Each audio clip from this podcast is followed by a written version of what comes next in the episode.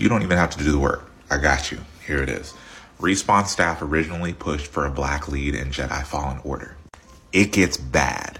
So let's preface this by saying you have entire video games where the main characters, all of the characters are white. Not a problem.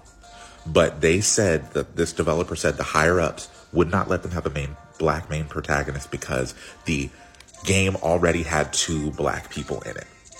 To make matters worse, these same higher ups said, I think all the black people need to have more glossy skin because black people have more oily skin than other people.